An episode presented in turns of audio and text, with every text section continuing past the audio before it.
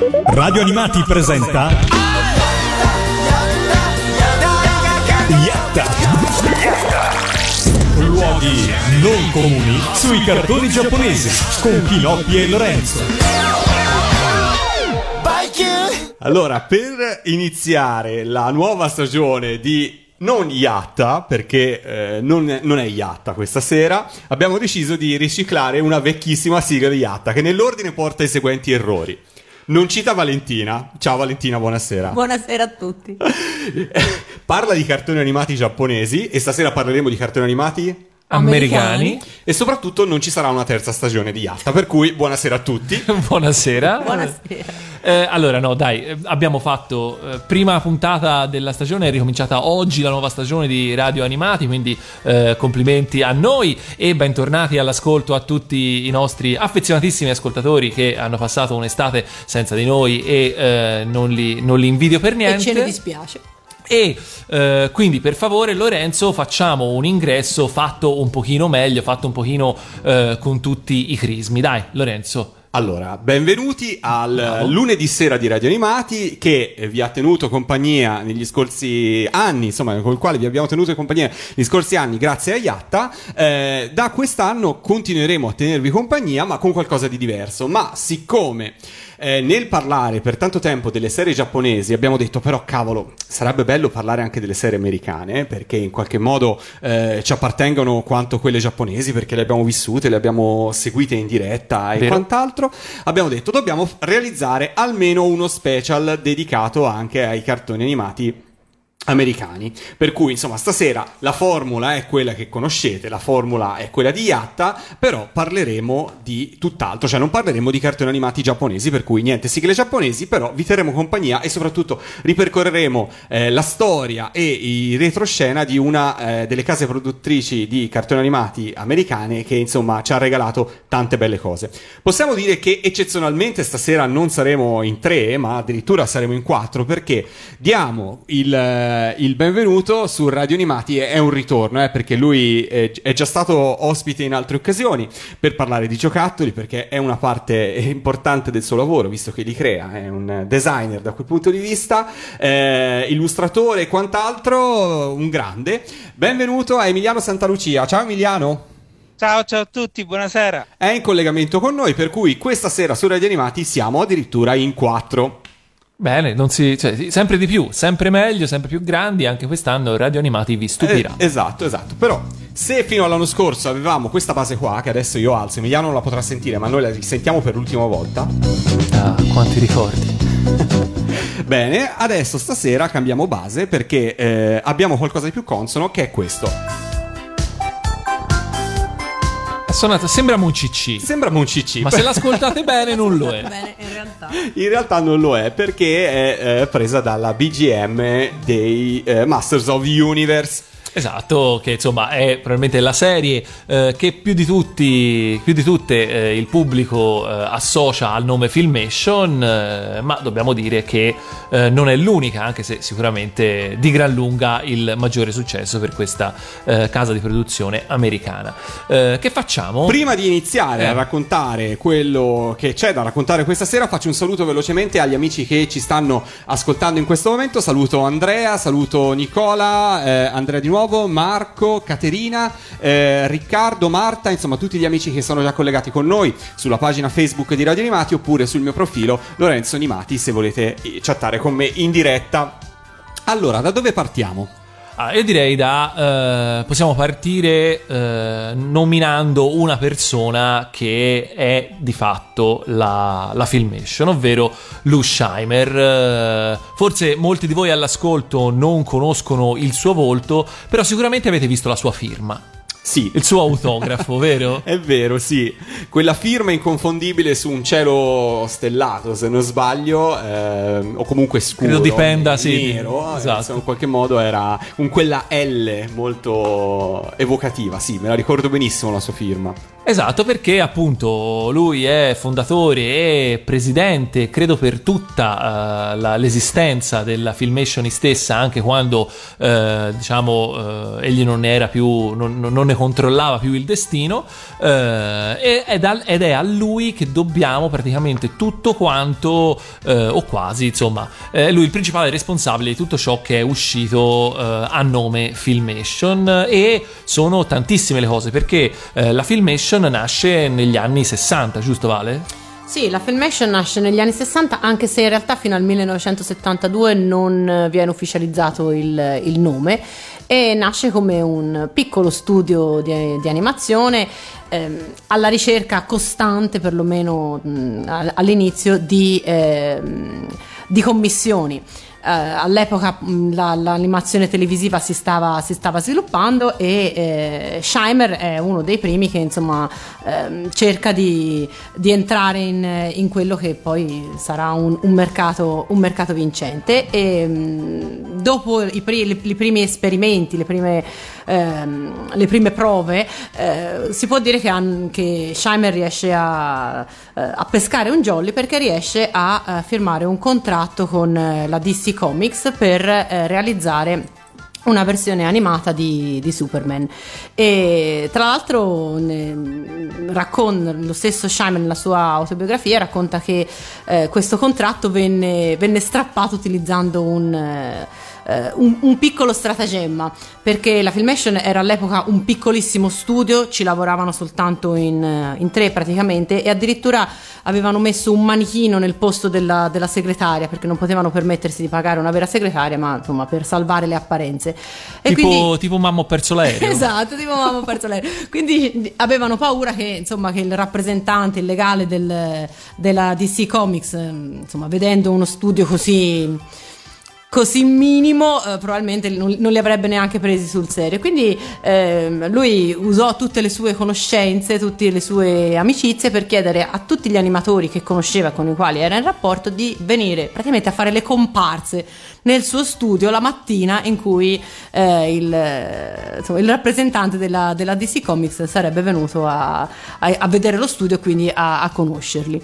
Quindi gente che lavorava, chi a Disney, chi a Anne Barbera, chi faceva anche altro nella vita, si trovò quella mattina per amicizia eh, posizionato a uno dei tavoli che Scheimer aveva, aveva approntato, eh, disegnando non si sa bene cosa, ma tutti facendo finta di essere impegnatissimi eh, in, nel lavoro.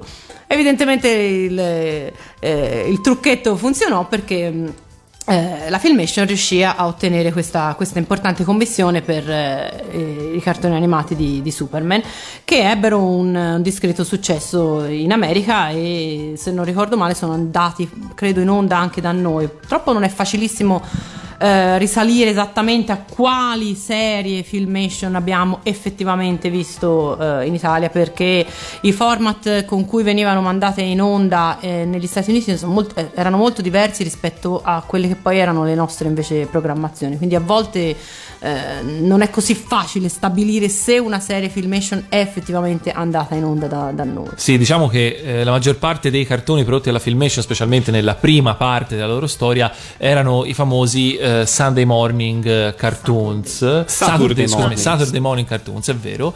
Eh, quindi una fascia in cui la moda era quella di diciamo mandare i cartoni in onda in un contenitore. Quindi spesso il titolo della trasmissione negli Stati Uniti non corrisponde corrisponde al titolo della serie che era uh, all'interno del contenitore stesso, della trasmissione stessa. Però diciamo che comunque uh, negli anni 60 la Filmation riesce a mettere su uh, un minimo di, diciamo, di, di, di, di, ditta, di società, di produzione, più che altro grazie delle, ai diritti per la lavorazione di personaggi già famosi. primi su tutti molti personaggi della DC, tra cui Superman, il primo, ma poi anche eh, Aquaman e anche Batman, e anche per i cartoni animati eh, presi dagli eh, Archie Comics, che erano eh, una serie di fumetti che eh, andavano molto di moda eh, negli Stati Uniti e la cui serie eh, animata eh, ebbe grande successo anche grazie alla colonna sonora perché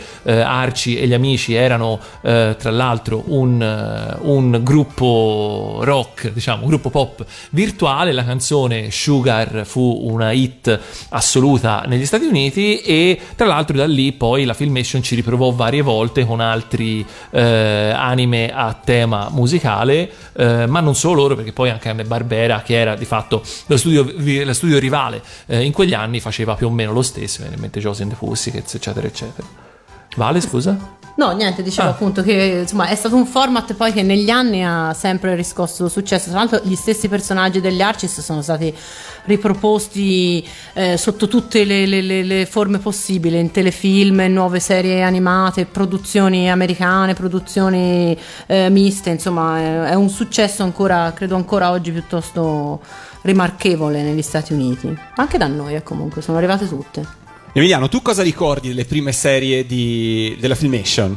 Beh, io le serie dei supereroi le ricordo quasi tutte, ma tra quelle più vecchie eh, che, che, ricordo c'erano sicuramente Tarzan, perché appunto loro, ol- oltre ai personaggi della DC, st- puntavano anche su, altre, su, altri personaggi famosi come Tarzan e Flash Gordon. E, e Flash... entrambe le serie che sono arrivate in esatto, Italia. Sì, sì, sono arrivate entrambe. E, ehm, soprattutto di Flash Gordon eh, ricordo il, il, bellissimo film eh, animato eh, che da noi non è, probabilmente non è mai stato identificato come tale perché non credo che sia mai arrivato nei cinema ma era un, un film animato che la, la Filmation produsse prima della serie e che eh, però non rius- credo che no, non riuscì a vendere prima o riuscì comunque a vendere insieme alla serie dopo. Eh, che era molto molto ben animato, molto bello, ricordo eh, che qui andava in onda spesso a Natale lo proponevano. A me sembrava semplicemente una versione accorciata del cartone, ho scoperto poi. eh, sì, eh, e c'è purtroppo una storia un po' triste legata a questo film. Eh, come voi sapete, io ho lavorato alle edizioni in DVD di molte di queste serie per gli Stati Uniti tra cui anche quella di Flash Gordon. Quando lavorammo alla serie di Flash Gordon, io chiesi, ok, e facciamo uscire anche il film. E tutti mi risposero, quale film? e, e, e, lì iniziai a preoccuparmi e nessuno lo ricordava e soprattutto a quanto sembra ehm, eh, non è mai stato masterizzato eh, quando la Hallmark che deteneva la libreria allora mh, ricreò i master digitali di queste serie che sino allora erano solo sul nastro, a quanto pare il film in inglese è andato perduto completamente, non esiste più. A meno che non esista ancora un nastro in qualche eh, magazzino in Inghilterra, credo, il film di Flash Gordon non esiste più. E che secondo me è una cosa terribile, perché è bellissimo, si trova ancora in italiano, eh, molto carino, eh, anche in italiano, però è veramente un peccato che sia andato perso per intero. E come mai negli Stati Uniti non avevano più memoria di questo film? Uh, mm, boh, mm, la maggior parte delle persone con cui ho lavorato erano, avevano in realtà la mia età o un po' più giovani, eh, il che significa che comunque c'è, um, c'è, una certa differenza di tempi con l'Italia, per cui una cosa che per me fa, può far parte della mia infanzia, per loro era anche più vecchia per cui non avevano proprio memoria di tutte queste cose. Perché dunque la serie di Flash Gordon fu prodotta nel, nel 1979 per gli Stati Uniti, poi arrivò in Italia nel 1981, eh, anzi do, do, la data esatta perché ringrazio, ne approfitto, ne, lo ringrazio subito, Matteo Debussy, un grande amico, oltre insomma, personale ma anche di Radio Animati, mm, eh, ha veramente recuperato le date esatte di messa in onda.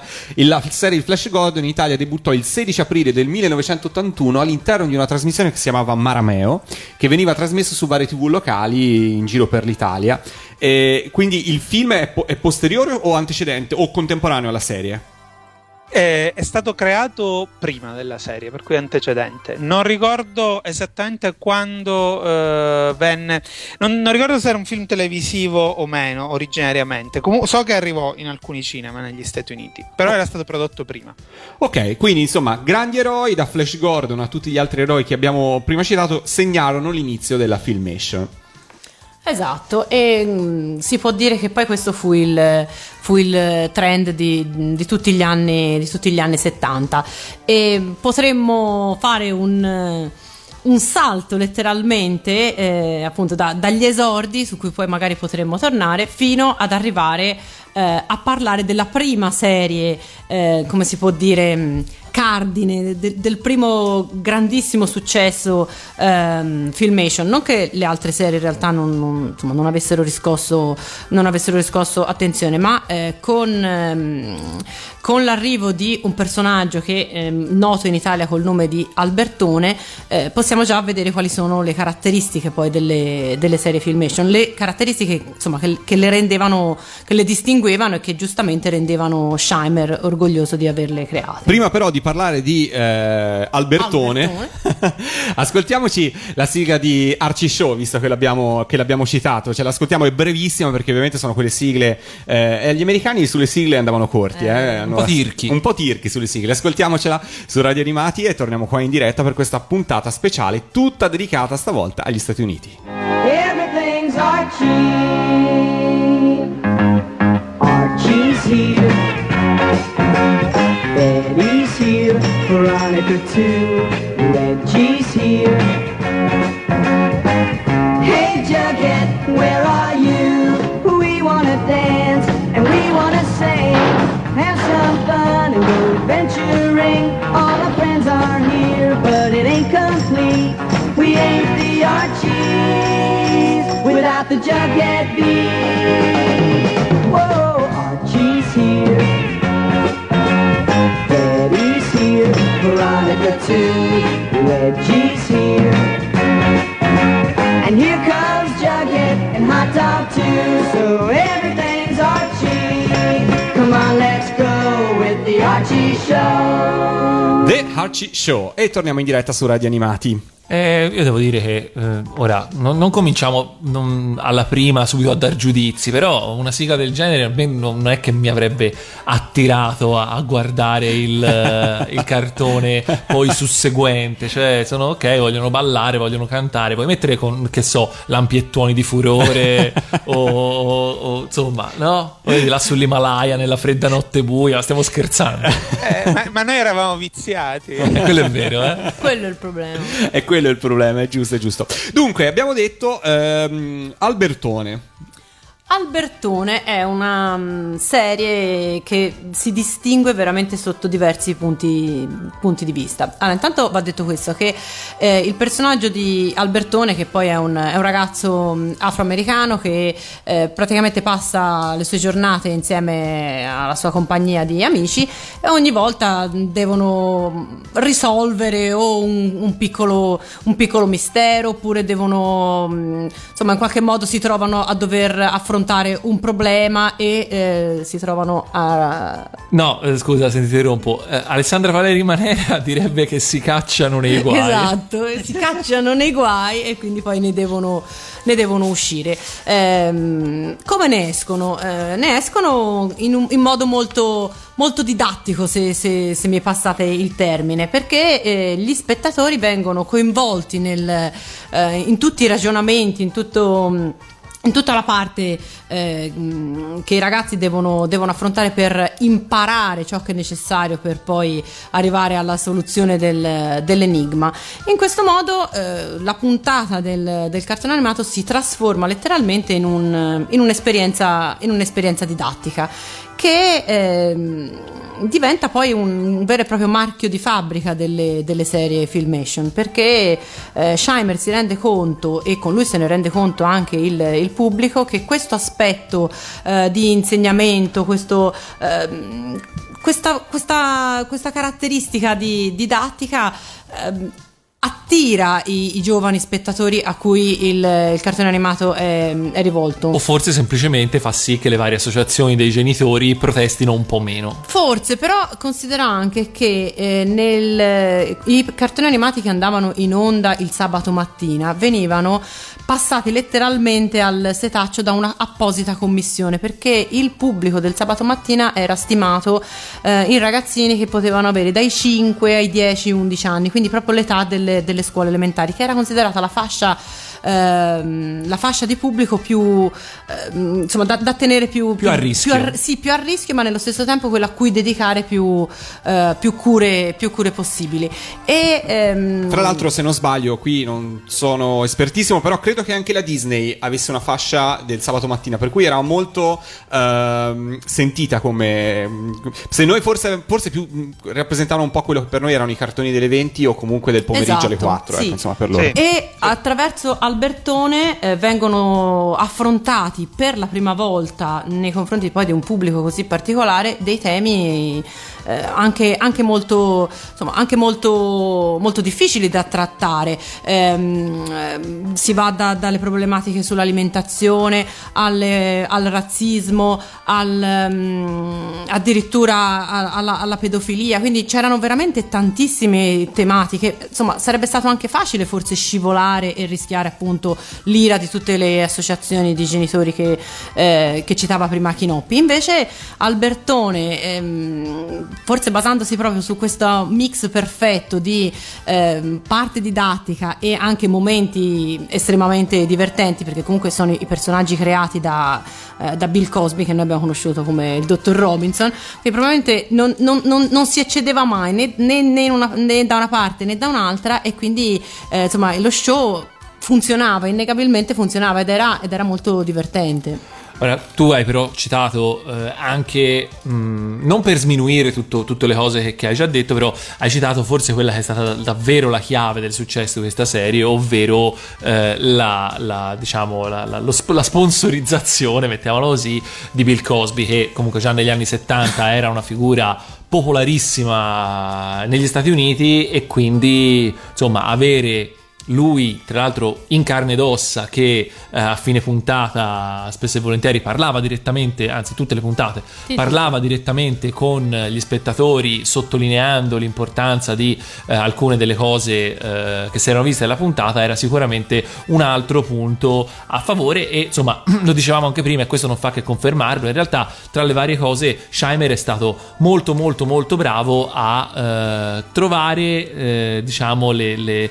ehm, i, i franci- i diritti, delle- insomma, le, le- le associazioni giuste, le, le properties giuste al momento giusto. E su quello effettivamente ci ha visto molto più lungo lui di tanta altra gente. Sì, tra l'altro ehm, Cosby all'inizio eh, aveva proposto la serie alla NBC che l'aveva rifiutata perché era troppo educativa, troppo didattica, insomma aveva paura che diventasse una cosa noiosa e quindi non, non aveva voluto finanziare il, eh, il progetto. Quindi quest- questo è stato proprio comunque quando è arrivato a- a- alla Filmation che insomma il prodotto che rischiava di essere semplicemente una lezione di, di- di- di scuola insomma, si è trasformato poi nel, nel successo che poi abbiamo conosciuto anche noi perché anche da noi ha avuto parecchie repliche. Lo abbiamo conosciuto a partire dal 27 agosto del 1982, quando la serie arrivò in Italia su eh, una TV locale chiamata TVS del circuito di Rete 4. All'epoca Rete 4 era un circuito di tante TV locali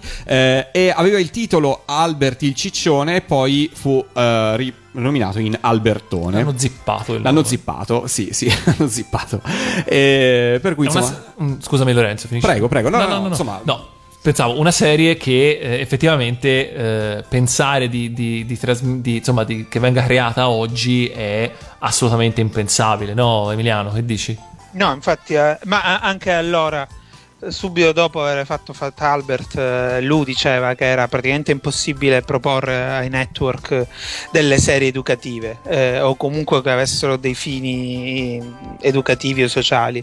Erano sempre cose rifiutate, molto difficili da vendere ehm, a tutti i network. E oggi sì, penso che sia, cioè oggi proprio non- esiste come concetto No, l'idea di anche- fare una cosa del genere. Anche forse è un po' per il modo in cui venivano tratteggiati i giovani afroamericani, insomma in maniera decisamente molto molto caricaturale, adesso si sta veramente eh, super attenti al politically correct, eccetera. Certo, Sì, certo. eh, è che però, eh, per assurdo, per allora quello era una cosa molto progressista. Eh, infatti, perché è credo il primo, o comunque uno dei primissimi eh, protagonisti afroamericani nella- nell'animazione televisiva.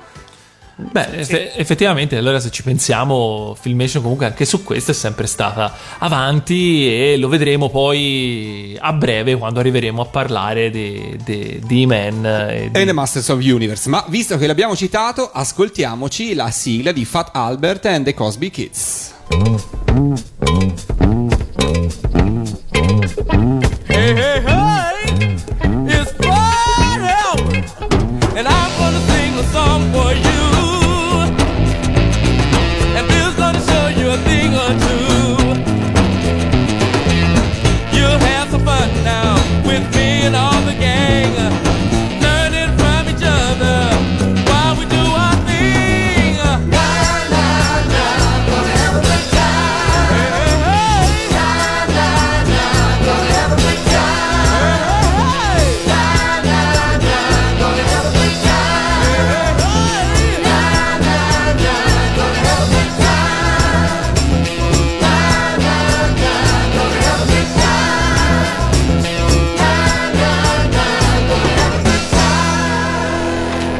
Albert, la versione discografica della sigla, per fa- continuare a parlare di Filmation. E giusto prima di andare poi verso gli anni 80 e verso le serie di cui tutti sappiamo, in quel periodo, ah, diciamo che Fat Albert è stata la serie più longeva in assoluto della Filmation, erano un sacchissimo di, di- di stagioni. Eh, però proprio in quel periodo, sempre in quel periodo, eh, Filmation si accaparra un altro diritto eh, per trasporre in animazione eh, un'altra serie eh, molto molto famosa e che ha portato ad avere un sacco di prime volte anche per quella. Si sta parlando di, eh, sto parlando di Star Trek. Eh, che di fatto ehm, è stata appunto una prima perché è stata la prima volta in cui poi eh, in pratica mh, si è cercato di scrivere una serie animata eh, indirizzandola praticamente allo stesso pubblico eh, della, della, se- della corrispondente serie con attori in carne ed ossa. Tant'è che eh, in quel periodo tanti eh, scrittori di fantascienza, anche molto eh, accreditati, eh, collaborarono con Filmation andando a scrivere eh, i soggetti per appunto gli episodi della serie, alcuni dei quali vengono ricordati eh, con, molto, con molto piacere dai trackers di lunga data, tant'è che poi molte delle soluzioni adottate eh, dalle serie successive, eh, quando diciamo all'epoca ancora la serie di Star Trek eh, con attori in carne ed ossa non poteva permettersi un certo tipo di effetti speciali, la serie animata invece poteva farlo proprio perché eh, non aveva i limiti di dover interagire appunto con dei set reali degli attori in carne ed ossa. Ehm, questo ha fatto sì che tra l'altro la serie di Star Trek è valsa a, eh, a Shimer e alla Filmation eh, uno dei pochi, dei due se non sbaglio, eh, Emmy eh, che nella, quindi l'Oscar della televisione americano eh, che appunto la Filmation ha, ha vinto nella sua, nella sua carriera. Eh, vale vuole fare una, precisa- una No, precisazione? appunto, per, per- per uno degli ultimi episodi, per l'episodio numero 21, eh, Shimer ha, ha vinto l'Emmy. E uno dei successi, uno dei motivi anche del successo di, di Star Trek fu che Shimer riuscì a convincere tutti, quasi tutti gli attori del cast originale di Star Trek a dare le voci ai personaggi. In questo modo, eh, appunto, i telespettatori avevano proprio l'impressione che fosse una sorta di, perseguimento eh, delle, delle avventure del, eh, dell'equipaggio de- dell'Enterprise. Lui, mh, Scheimer, nella sua autobiografia, ehm, dedica molto spazio a raccontare come ha scelto i doppiatori, come negli anni appunto eh, ha ritenuto fondamentale mh, la scelta de- delle voci da dare ehm, ai suoi personaggi, proprio perché si era, si era reso conto insomma del, eh, del forte impatto che poi una, una voce poteva avere sul, ehm, sul, prodotto, sul prodotto animato. E sicuramente quello del- di essere riuscita a coinvolgere il cast originale di Star Trek è, è stata una mossa vincente. E- Emiliano, tu che hai curato anche le edizioni DVD di tante serie Filmation eh, negli Stati Uniti, eh, secondo te eh, è, pro- è stato proprio così a livello di doppiaggio? Oppure eh, è vera la regola che il doppiaggio italiano eh, spesso dà una marcia in più alle serie animate? Beh, eh, è è un po' difficile per me rispondere perché quella è sta- quando io ho lavorato a questa cosa è stato anche un po' per me la prima volta, eh, cioè è stata la prima volta che le ho ascoltate. Eh, sì, allora le conoscevo solo in, eh, in italiano. Eh, però ho iniziato a conoscerle e apprezzarle, ovviamente soprattutto Masters of the Universe Shira e Bravestar, che sono quelle a cui ho lavorato di più. Ehm, ma eh, no, non penso che necessariamente il doppiaggio italiano avesse aggiunto molto eh, alla- alle nostre serie. Non che fosse di cattiva qualità, qualità, anzi, ma mh, penso che il doppiaggio originale fosse eh, altrettanto valido. Ehm, forse non so- credo che ci fosse ancora meno varietà di attori eh, nel, nel doppiaggio originale. Sì. Ehm, Probabilissimo. Sì. Sì, Sì, erano, er- erano erano- massimo 3-4 guarda Sì. quando dovevano E poi quando non, esatto, e quando non, eh, non c'era nessun altro era Lu o qualcuno della sua famiglia che faceva le voci. Ehm, però sì, eh, eh, ecco, l'impatto era strano ovviamente quando cioè, ci ho messo un po' a abituarmi a sentire i man con la voce eh, di Erwin. Eh, era, era molto diversa, cioè i man che in teoria ha credo 21 anni nella serie, giù di lì. eh, Erwin su- suona molto più vecchio in inglese. Eh, da noi ehm, Bellia lo, lo faceva suonare un po' più giovane, eh, per cui cioè, era strana per me questa cosa. di- di- Ok. Hai, hai- avuto insomma un po' di problemi ad adattarti, insomma, a farci l'orecchio. Quello sì, quello Ok. sì, però erano... Cioè, devo dire che secondo me abbiamo fatto qui un ottimo lavoro a riprodurre tante delle cose che c'erano nella serie. Eh, cioè, Skeletor era molto simile, aveva decisamente tutte le stesse inflessioni, eh, lo stesso tono. Eh, abbiamo fatto un ottimo lavoro a riprodurlo nel modo giusto, senza tradire nulla di quella serie. Bene, bene, bene, questo è importante. Dove eravamo rimasti? Eravamo rimasti a più o meno la metà degli anni 70 e insomma mh, possiamo andare avanti eh, facendo un po' di eh, così di, di- di name dropping di anche altre serie che eh, poi da lì in avanti sono state prodotte alla Filmation tipo per esempio, per esempio eh, Valdo Kitty a me è una, è una serie che ricordo molto volentieri e che a me piaceva veramente un sacco Davvero? No, io zero. Davvero? Giuro, giuro. Anch'io. a me piaceva Non molto ricordo, Valdo Kitty Emiliano lo ricordi? Sì, ovviamente. No, no, Eh, questo Ok. vedi? Ma Hai ti visto? sei inventato un nome adesso e stai- ci stai mettendo no, alla no, no, prova? c'è, c'è. ah, ok, no, no. No, volevo che Gabriele stesse- ci stesse mettendo alla prova, ok? No, no, Valdo Kitty è un nome talmente assurdo non mi sarebbe mai venuto in mente, in effetti.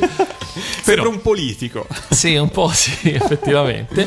Eh, poi, per esempio, eh, verso la, la fine degli anni, degli anni eh, 70, altri, eh, altre cose fatte su licenza, tipo Mighty Mouse, tipo eh, per esempio ora eh, anche mh, di Tarzan avevamo già parlato. eh, Tom e Jerry. Tom e Jerry. Tom e Jerry, tra l'altro, parlavamo prima con Valentina. Io ricordo perfettamente i Tom e Jerry classici a seconda dei vari, insomma, in vari modi, varie sfumature. Ricordo benissimo quelli eh, di Anne Barbera, il Tom e Jerry Show. Non ricordo assolutamente nulla di quello Filmation. Ah, zero? O magari me lo confondo con qualcosa. Cioè, in questo momento non riesco a visualizzarmi un'immagine che, che dica sì, questo è quello di, di Filmation. Eh, com'era? Era così terribile? Qualcuno si ricorda qualcosa? No, Eh, anch'io non, non so se li confondo, per cui non, non so se quello che odiavo tanto era quello Filmation o, o un altro. Non so davvero. Mighty Mouse è arrivato da noi con il titolo eh, il, il, eh, Super Mouse Super Mouse. Super Mouse, Super Mouse. Super Mouse. Per cui eh, sto per postare sulla nostra pagina Facebook un frame della videosigla italiana di Super Mouse con Rarissimo. i titoli italiani. Sì, abbastanza raro, per cui insomma, se lo volete vedere, eh, lo- fra poco lo potrete vedere sulla Ma nostra ascoltiamo pagina anche Facebook. qualcosa o- Vogliamo ascoltarci Dai, anche dai. Qualcosa? Sì, io direi di, di ascoltarcela qualcosa, perché ci ascoltiamo la sigla italiana di Super Mouse con i doppiatori italiani eh, è una chicca, eh, questa non è facilissima da reperire e ce l'ascoltiamo su Radio Animati. Ed ora ecco a voi, nello splendore del teleschermo, Le nuovissime avventure del top più forzuto dell'universo, Super Mouse! Son Perla Strappacuore, questo è il mio nome. Sempre dolce e insidiata da quel baffone. Io Bafo Blu mi chiamo e son malvagio e Super Mouse vincendo non mi mette mai a mio agio.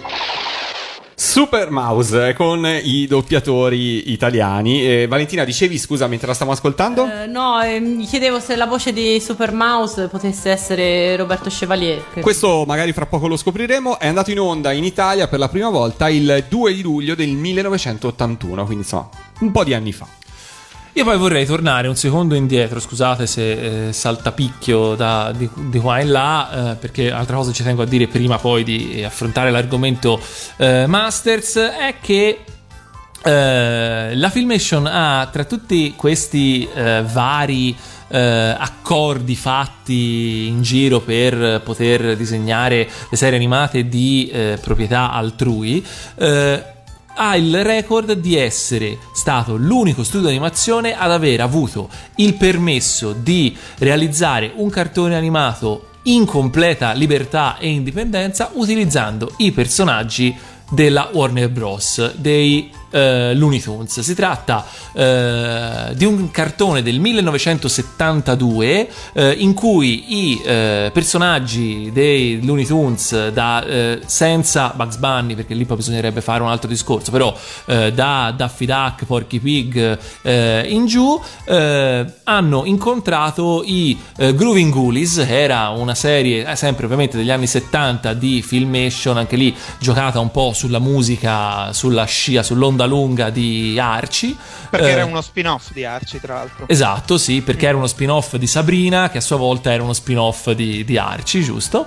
Ehm, e praticamente è stato un, è un cartone che viene ricordato nell'ambito così del- del- della critica, dei critici di animazione, chiamiamoli così con una parola molto brutta, diciamo degli appassionati di animazione, come eh, uno degli, dei cartoni animati più brutti mai passati in tv e eh, quasi sicuramente, insomma, a furor di popolo, il peggior cartone animato che abbia mai avuto come protagonisti eh, i, i personaggi di Warner Bros. eh, e pare sia stato quello che poi ha convinto di fatto Warner Bros. a mai più concedere eh, indipendenza agli altri studi per i lavori eh, con i loro personaggi. Però, insomma. Comunque, già il fatto di averlo potuto fare è, è- è un record, un altro record per Lusheimer. Bene, bene, bene, bene. Insomma, eh, evviva, insomma, è una, una bella occasione. Su quale serie andiamo adesso? Io direi, dai, che potrebbe Che è essere il il momento. Sì, è, è il momento di innalzare la spada magica. Esatto. Beh, sì, eh, parliamo di I-Man The Masters of Universe. E qui Emiliano, cioè io eh, mi inchino perché ovviamente di fronte a tutta l'esperienza e ai tanti lavori che tu hai fatto per, questa, per questi personaggi, eh, veramente ci sono tante cose da dire. La prima domanda io la faccio eh, da Così mi metto dalla parte di- dell'ascoltatore che non sa molto e ti chiedo: giocattoli, serie animata, fumetto, che cosa è nato prima per quanto riguarda i Man The Masters of Universe? Assolutamente i giocattoli. Eh, I giocattoli vennero pensati alla fine del 1980 e vennero sviluppati durante il 1981. Eh, quello che successe dietro le quinte, che molti non- ovviamente non sanno, è che ehm, la Mattel ovviamente cercava di vendere eh, questi giocattoli alle catene di distribuzione, presentando ehm, dei programmi di marketing che in realtà non erano affatto stati messi a punto. Mark Ellis, che era il capo del marketing allora, eh, ha delle riunioni di vendita della serie con i compratori e dice, mh, raccontava cose del tipo, ah, vi ho, vi ho parlato della serie a fumetti che abbiamo in programma. In realtà non c'era nessuna serie a fumetti. Dopo queste riunioni lui correva a tentare di stringere accordi con la DC Comics, ad esempio. E, e quando eh, eh, gli- i compratori fecero la domanda "Eh, mh, per la televisione cosa avete in programma? La sua risposta fu: Ah, e non vi ho parlato della serie animata dei Masters in programma, ma non c'era assolutamente nulla. Vabbè, niente di eh, diverso da un normale reparto marketing di un'azienda, no? che funziona. Esattamente. E così ehm, si misero in contatto con Luschemer, con il quale credo comunque avessero già lavorato. e, ehm, e lui, da grande uomo d'affari, eh, qual era, strinse un accordo molto molto vantaggioso per la Filmation, ma che era ehm, destinato anche a cambiare il, il volto dell'animazione negli Stati Uniti. Eh, non tanto come mh, dal punto di vista tecnico, ma dal punto di vista del marketing, mess- della messa in onda, di come eh, l'animazione veniva fruita in televisione. Infatti, fu, fu la se non sbaglio, fu la prima serie ad andare direttamente in syndication, giusto? Esattamente. Quindi eh, spieghiamo un attimo. Allora, Sì, il, il giocattolo, i giocattoli dei Master già esistevano, erano già in commercio oppure no? No, allora, quando questi accordi vennero presi non erano ancora in commercio, ma, la- ma erano già in commercio da circa un anno e mezzo quando il cartone animato Arrivò in televisione. Per cui diciamo che la, la serie animata si basò anche su quei personaggi eh, che Mattel aveva già eh, ipotizzato di costruire, insomma, di- erano già nati. Sì, in qualche sì. modo. Sì. Dopodiché il, il cartone fu il primo cartone eh, a essere trasmesso in syndication, che eh, vuol dire. eh, tradotto in altre parole, eh, distribuito e visibile, fruibile su tutto il territorio americano e più o meno in contemporanea. Ovvero, Sì, eh, prego, sì, prego, e non- Emiliano. mh, Non attraverso i grandi network, eh, ma veniva distribuito di- eh, alle, ehm, alle nostre televisioni locali che però lì erano stato per stato. Alla, Euro T- alla Odeon TV, per capirsi, o la Italia 7 degli Stati Uniti. Esatto, che oh, oh, lì erano dei, dei mercati separati. Infatti, parte dell'accordo era riuscire a vendere eh, il cartonato a, tutta una serie di mercati, cui tutta una serie di stati e di aree degli Stati Uniti. Perché comunque. I grandi network acquistavano soltanto per la fascia del sabato mattina. Invece, eh, l'idea di eh, Lu era quella di fare un cartone animato eh, che andasse in onda tutti i giorni, dal lunedì al, al venerdì. Quindi un appuntamento sett- giornaliero. Esattamente, e eh, produ- produrne 65 episodi. Eh, un numero che ha a che fare poi con la quantità di spazio che si può riempire durante l'anno, eccetera, una cosa molto tecnica. Eh, comunque, questa cosa non era mai stata tentata, non era mai stata fatta, e, e soprattutto mh, c'erano ehm, degli accordi riguardanti la pubblicità perché si vendevano slot di 30 minuti in cui eh, il cartone eh, durava all'incirca 20-22 minuti e poi eh, i minuti restanti erano pubblicità in cui tra l'altro una parte di questa pubblicità andava alla Mattel che avrebbe pu- pubblicizzato i suoi giocattoli all'interno del, del cartone, cosa che causò tra l'altro le ire di varie, eh, di, mm, di varie persone preposte a controllare questo tipo di cose. Quindi diciamo che la scelta della syndication piuttosto che quella del network non fu diciamo una scelta ehm, per come dire eh, penalizzare la serie ma in realtà fu per superare quelle che erano le consuetudini di messa in onda di quegli anni. Quindi vediamola un po' come eh, un cartone animato che va su Italia 1 agli inizi degli anni 80 piuttosto che su Rai 1 magari ancora un po' ingessata e su una TV dei ragazzi eh, fatta in un certo modo. Quindi fu il tentativo di creare qualcosa che rompesse un po' le regole non solo nel mondo de- del tipo di animazione ma anche sulle come proporla questa animazione. Quindi veniva venduto un pacchetto che comprendeva cartone animato più eh, pubblicità, se ho capito bene. Sì, sì, sì, esattamente. E questo successe in tutti i paesi, cioè perché se non sbaglio, eh, qui eh, ci siamo documentati nel libro che eh, è molto bello, come, che, che parla appunto della, della- della storia della Filmation, si parla anche di Rete 4, perché la Sì, serie arriva in Italia il 12 marzo 1984, eh, su Rete 4 arriva I-Man e i dominatori dell'universo. Quindi già l'Italia faceva parte dei paesi a cui eh, si sapeva che sarebbe stata poi venduta la serie. Sì, da quello che ho letto anch'io nel libro è uno dei primi paesi a cui è stato venduto. Eravamo super avanti in quegli anni comunque, eh, poco da dire. Sì, sì, infatti. Cioè, compravamo tutto da tutti. Tutto, eh, tutto. Non ci interessava niente, te manda, facciamo contenuto e, e va tutto bene. Quindi fu realizzata la serie. Rispetto alle altre serie Filmation fatte fino a quel, a quel momento, secondo te che cosa furono le mm, grandi novità introdotte con i Men and the Masters of the Universe da un punto di vista tecnico? Ma eh, la, la cosa più importante è che loro affinarono molto eh, la loro tecnica eh, di stock animation, cioè la, la possibilità di riutilizzare spezzoni di animazione eh, nei vari episodi. Eh, per cui crearono un vero e proprio archivio eh, di animazioni stock che si potevano ri- ripetere, eh, ribaltare, rimontare all'interno dell'episodio e ehm, gli storyboard artist erano invitati appunto a eh, trarre ispirazione dal- dallo stock system in modo da poter utilizzare eh, riutilizzare quante più sequenze già pronte possibili eh, in modo da risparmiare tempo e denaro durante la creazione di ogni episodio. Stock System che poi verrà ovviamente migliorato col tempo, ma è la, la- la prima serie in cui se ne fa un uso diciamo scientifico e, e accurato.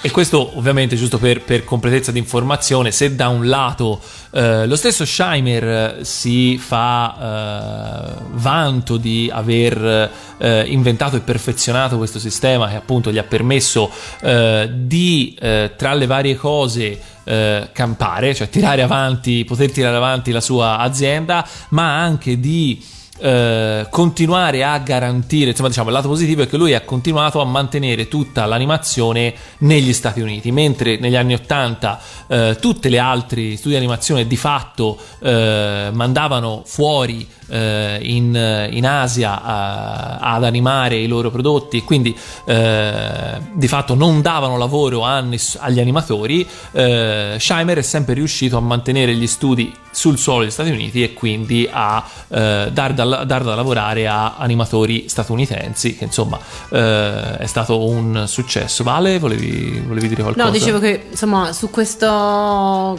mm, su- sul fatto che ehm, l'industria dell'animazione ehm, americana aveva delle, delle regole, delle, insomma, fu- funzionava in modo, in modo molto particolare. Forse magari dopo potrebbe essere il caso di, Uh-huh. Sì, sì, eh, di approfondire. di approfondirne, perché insomma, come vedremo, poi è quest- legato a questo fattore, insomma, ci sono eventi abbastanza importanti nella storia della filmation. Detto questo, però, eh, questo lavoro di stock animation aveva anche un lato negativo, eh, ovvero eh, è vero che eh, con i men la, la qualità era migliorata, però eh, rimaniamo su eh, standard di qualità che si mantenevano piuttosto bassi, cioè il fatto che i Men e le altre serie Filmation fossero eh, gli stessi 5-6 cicli d'animazione ripetuti all'infinito è una cosa che saltava all'occhio anche di un eh, ragazzino abbastanza giovane che guardava. Poi è chiaro che eh, il prodotto non si ferma lì.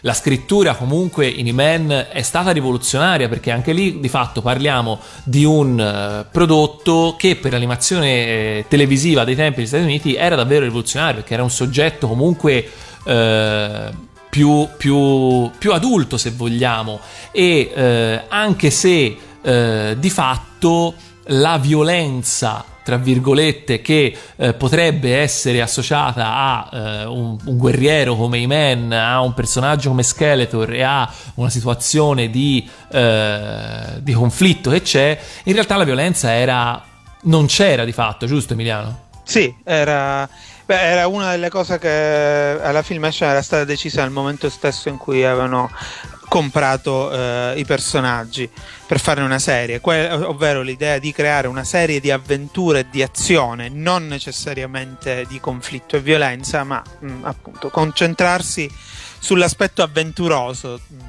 Per cui raramente I-Man eh, si scontrava davvero con i suoi avversari erano delle sequenze d'azione eh, in cui potevano accadere delle cose ma in cui eh, nessuno dei personaggi tentava mai volontariamente di fare del male agli altri questa era una scelta precisa ehm.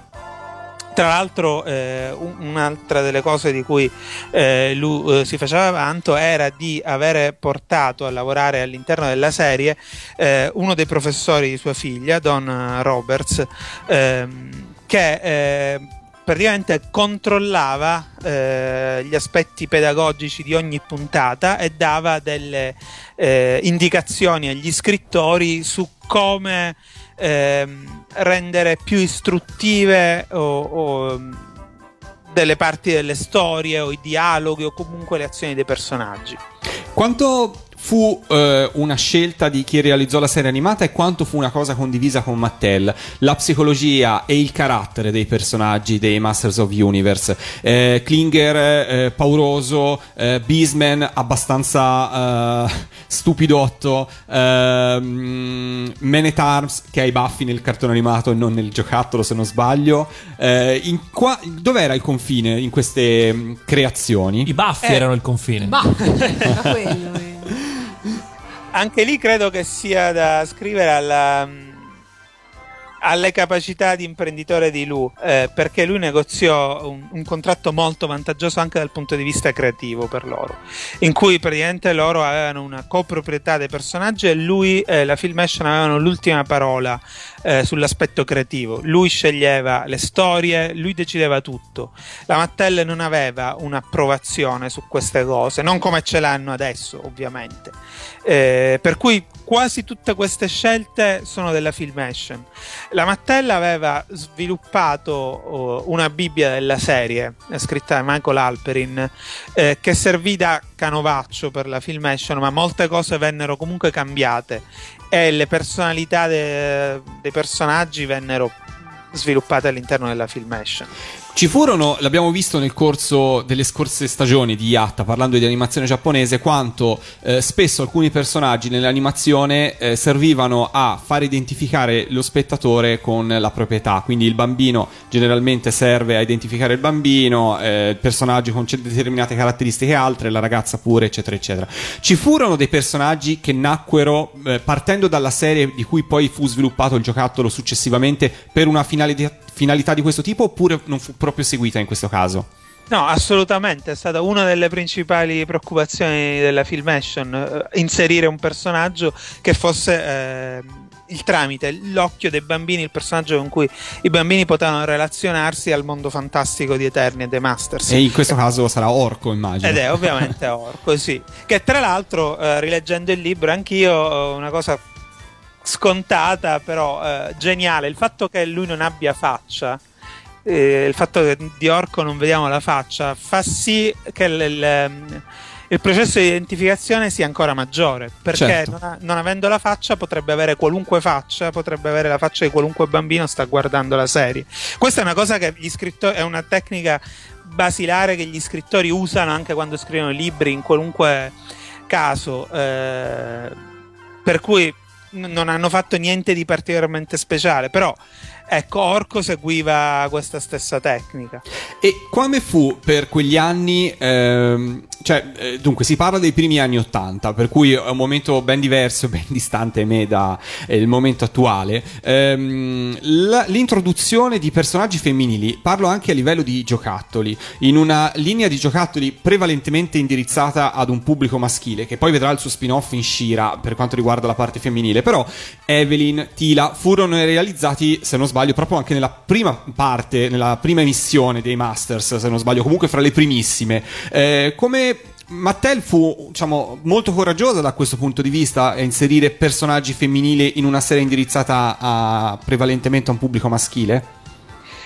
Ma eh, in realtà, conoscendo alcune delle storie dietro, non, non- non ne sono tanto sicuro. Per esempio, in realtà i personaggi femminili all'inizio erano due. Eh, dovevano esserci sin da subito tra i primi otto personaggi due personaggi femminili: una maga cattiva, eh, Sorceress, che era in realtà un personaggio cattivo all'inizio, e Tila. Eh, si decise proprio per eh, la solita paura di chi fa giocattoli che i personaggi femminili non vendano di lasciarne uno soltanto perché comunque un personaggio femminile c'è in tutte le storie, ma di eliminarne uno, eh, di eliminare Sorceress e inserire ehm, Zodak al posto di Sorceress. E Evelyn arrivò in un momento successivo? I- i- sì, eh, Evelyn è la- l'evoluzione di quella Sorceress per il secondo anno, eh, probabilmente anche con l'intento di riutilizzare il, ehm, eh, lo stampo di Tila. Sì, eh, hanno fa delle sempre. somiglianze effettivamente. Sì, eh, cambiando solo la testa eh, e l'arma. eh, se ne, è ins- se ne è inserito uno nuovo. La cosa eh, comunque che la Mattel non aveva realizzato o che realizzò eh, col tempo è che un terzo del pubblico che seguiva il cartone e comprava i giocattoli era femminile. E da lì eh, inizio la corsa a capire come sfruttare questa cosa. Allora, io direi di fare una piccola pausa musicale. Ci ascoltiamo la opening dei i Masters of Universe. E, e poi ci ritroviamo qua in diretta per parlare ancora di Filmation. eh, tutti e quattro pronti a raccontarvi altre cose fantastiche. Ho scoperto di avere straordinari poteri il giorno in cui ho acceso Radio Animati. Per la forza di Grayskull! Un saluto da Iman, Teo Bellier.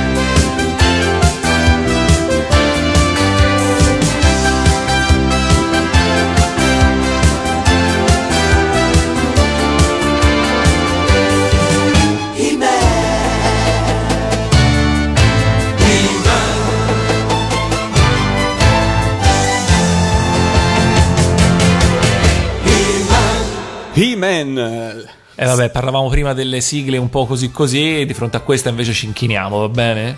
Ok, sì, fra l'altro è uscito lo scorso anno un doppio CD eh, bellissimo con questa sigla, più tutte le BGM della serie, ehm, credo sia straesaurito il CD, ehm, molto molto bello, insomma, da avere, da collezione. Fra l'altro contiene la sigla anche in spagnolo che è di molto divertente, la potete sentire in onda su Radio Animati.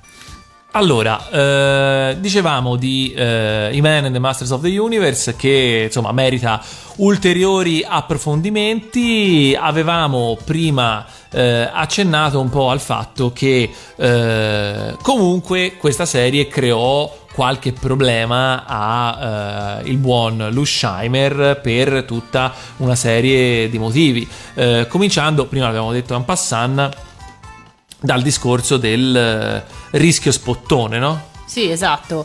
Molti dei- delle varie associazioni di genitori, ma anche psicologi, esperti di televisione, Ma anche salumieri, Ma anche, sì, fruttivendoli. Ognuno voleva che- dire la sua, sì, insomma. Un, po' Perché no, tutti, dire. un po' tutti, ehm, senza neanche aver visto una puntata poi di questo, di questo cartone animato. Ah, perché dovrei? Per- Esatto. perché, cioè, Sostenevano che la Filmation avesse semplicemente realizzato un, un lungo spot animato, in- insomma, in qualche modo si fosse venduta a, a Mattel o comunque avesse, eh, avesse preferito un, appunto, una strategia commerciale abdicando a quello che era invece poi il, il riconosciuto ruolo di, di, eh, delle serie Filmation nel, nel campo chiamiamolo sempre della, della didattica, anche se insomma non mi piace molto questa parola, ma insomma per farvi capire. E Scheimer fu costretto, e comunque lo fece con, con grande passione, a difendersi personalmente anche in dibattiti televisivi, in interviste più volte,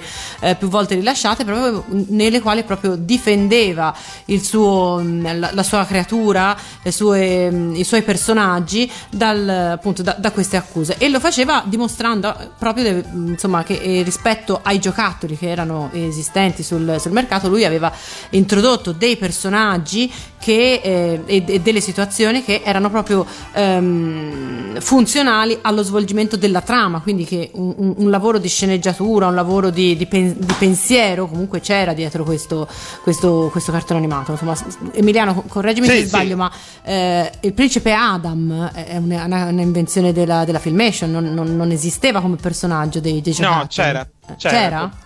Come personaggio c'era, sì, cioè nella Bibbia sviluppata dalla Ah, Mattel, ecco. Adam, eh, la, dualità era stata introdotta mh, dopo il primo anno, dopo la prima serie in cui non c'era. Ehm, però sono loro che gli hanno dato personalità. Infatti, io quello, quello che sapevo era che comunque eh, alla Filmation hanno voluto insistere sul, eh, sul fatto di rendere il principe Adam eh, fondamentalmente un tontolotto. eh, per rendere ancora più evidente il fatto che E-Man fosse di fatto un supereroe. Sì, anche se eh, anche lì eh, Adam doveva avere un, un certo bilanciamento, nel senso che eh, non doveva essere davvero tonto, ma doveva far finta di essere. Più che Come tonto, Zorro. doveva essere indolente. Sì, esatto. Ok, giusto, sì, mi sembra il Sì, termine più Sì, corretto. sì, sì, è vero. Era indolente, era un pigro, lo vedevi sempre che dormiva sotto gli alberi a pescare, eh, cose del genere per nascondere la propria identità di Man. Però ehm, lui, lui stesso citava tra uno dei suoi episodi preferiti l'episodio in cui eh, lui cerca di dimostrare a suo padre, al re, eh, King Randor, di valere qualcosa anche lui, che mh, oltre ai men anche lui eh, sa fare qualcosa come principe Adam. Tra l'altro, scusa, il principe Adam credo che passasse principalmente il tempo dal parrucchiere. Altrimenti non si spiega. No. Penso di sì. Emiliano, ho un'altra curiosità da chiederti Sì. invece per quanto riguarda le differenze fra giocattolo e serie eh, TV. Una delle cose che mi ricordo quando giocavo con eh, i Masters era proprio la spada di E-Man e la spada di Skeletor che in qualche modo potevano unirsi. Eh, era previsto che si potessero unire. Questo aspetto presente nel giocattolo, se non sbaglio, nel cartone non viene mai affrontato. Come mai? Ah, perché sia stata abbandonata la cosa non lo so. Eh, so che, ehm, perché ce li ho, eh, esistono dei disegni della Filmation eh, con metà della spada, in cui si vede la spada divisa a metà. Per cui eh, nel corso dello sviluppo della serie era stato preso in considerazione di utilizzare questa idea. Eh, però a un certo punto è stata scartata, Non- ma non so esattamente perché. È possibile che qualcuno abbia anche pensato che fosse troppo somigliante a un cartone animato precedente della Filmation in cui c'erano mh, due spade che si univano, tra, una delle quali aveva lo stesso nome, la spada del potere.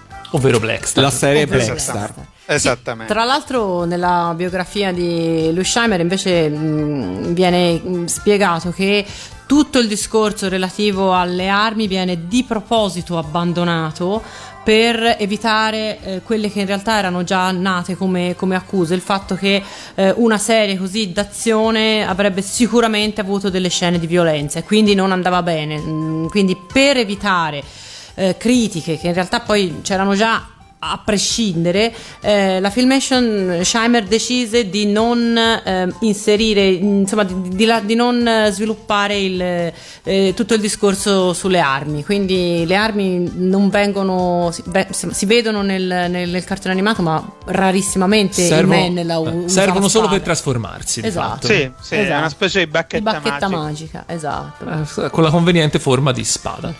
sì. Perché no? Dire.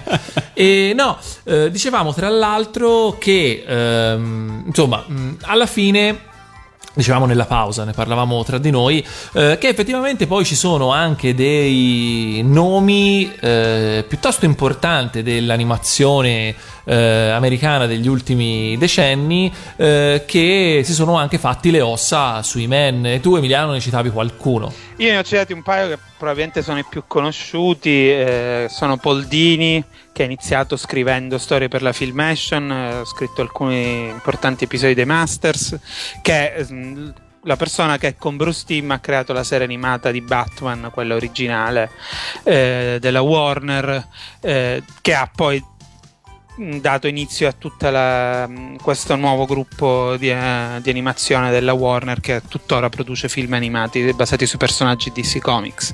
Ma lo stesso Bruce Timm che eh, lavorava come character designer eh, e layout artist alla Filmation era praticamente un ragazzino ancora lui non, non ama molto ricordare quel periodo, però anche lui ha cominciato lì. E poi eh, ce ne sono altri, c'è Michael eh, J. eh, Straczynski che ha cominciato scrivendo per la Filmation, è uno dei creatori di Shira. E animatori famosi, meno magari nomi che, mh, meno conosciuti, ma eh, gente come Tom Sito e Tom Tataranovitz che hanno lavorato alla Disney, eh, ad Aaron Giant, eh, no, sono A me viene in mente anche John Kay, John Crickfalusi, che anche lui si Sì. è fatto le ossa lì tra i vari studi in cui ha lavorato negli anni Ottanta, insomma, ce ne sono Ma tanti. anche Don Bluth eh, da giovane ha lavorato alla Filmation. Anche Tom Blatt, davvero? Ah, Bluth? Sì, Questa mi giunge nuova. Sta scritto. Ah, c'è, c'è scritto, c'è Sì, sì, scritto, c'è ci siamo documentati, ci siamo documentati nella- Io- nei- io no, come si può- arci. Bene, bene, bene. Insomma, dei, dei Masters vengono realizzati, di Men vengono realizzati due stagioni, giusto? Sì, sì. Anche perché poi quello che avverrà dopo, ovvero eh, la serie I-Men, eh, non ha niente a che vedere più con la Filmation.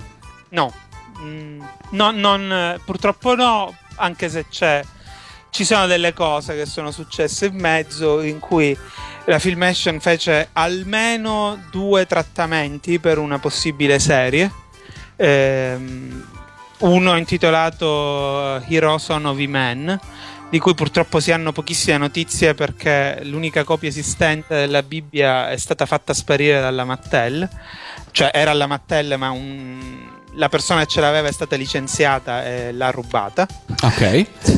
E l'altra Bibbia che si, chiama, che si intitola Masters of Space, che è molto più simile a, a poi alle New Adventures, a quelle prodotte dalla Jetlag.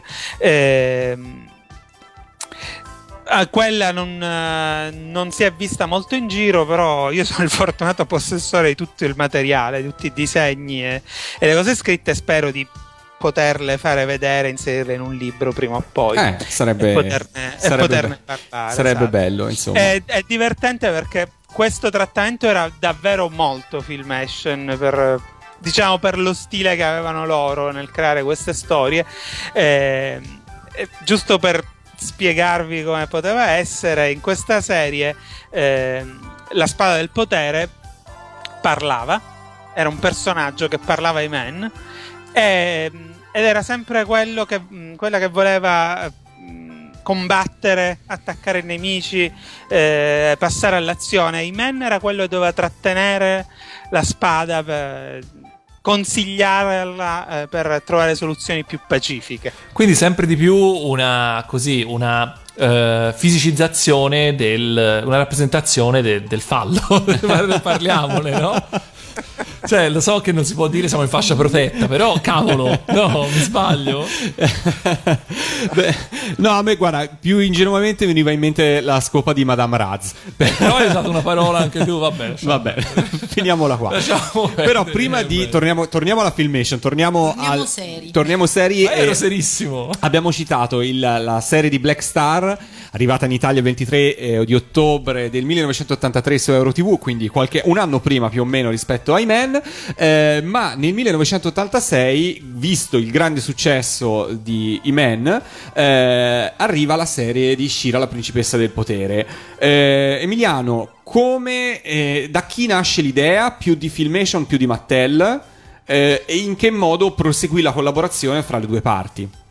Eh, come vi dicevo prima, ehm, la Mattel aveva dai dati di vendita si era accorta che c'era, grossissima, eh, c'era questa grossissima parte del pubblico femminile che seguiva i Masters e quasi sin da subito eh, tentò di espandere i Masters con una linea femminile. Ehm, alcuni designer originali del- dei Masters lavoravano già de- a una possibile espansione della linea solo con personaggi femminili, cosa che però non si concretizzò per, eh, eh, per parecchio tempo, sino a quando poi si arrivò a- a- all'accordo con Lu per proseguire diciamo, la- l'animazione con eh, quella che anche loro consideravano una terza stagione dei Masters, eh, ma eh, rilanciarla come una nuova serie con, con Shira, che era il personaggio che stavano sviluppando. E allora finalmente si, si creò questa, questo spin-off eh, tentando dal lato della Mattel di vendere ancora di più a, a dei possibili acquirenti dei Masters che- a cui non avevano puntato sino allora, ma ah, che potevano essere un, un pubblico appetibile dal loro punto di vista. Per la Filmation eh, lo scopo era sempre quello di realizzare delle storie e, e vendere i loro show a- ai network. In questo senso, se da un lato magari il drive principale è stato puramente di mercato, diciamo, eh, eh, anche qui siamo di fronte a un, eh, un nuovo primato per quello che riguarda la Filmation, perché di fatto si trattava della prima eroina d'azione al femminile della storia del- de- dell'animazione, ben prima eh, di, almeno di quella americana, ovviamente. Ok, stavi per dire Sailor Moon? Sì, ovviamente, però c'entra niente. Sailor Moon nel Giappone c'erano già state un milione tra maghette. A parte non erano esattamente Beh, eroine Wonder d'azione. Woman, forse. Ah, Wonder, Wonder Woman, Woman. beh. ma non era animata. Però non era. Eh, Sì, esiste beh, anche una serie di esiste serie animata. Sì, ma non era di- l'ori- l'origine non era l'animazione. Sì, Anche esatto, se originale. c'è un precedente proprio alla Filmation, che è ISIS, Ah, giusto, è vero. che però era una serie dal vivo, anche se Esatto. poi ISIS compare eh, come membro eh, di, ehm, della Freedom Force, che era una serie animata molto breve con episodi di eh, credo 15 minuti. Comunque, detto questo, eh, riguardo a, Shira, la genesi di Shira, è- ho trovato molto molto molto carino il documentario che c'è come contenuti speciali nel DVD del segreto della spada.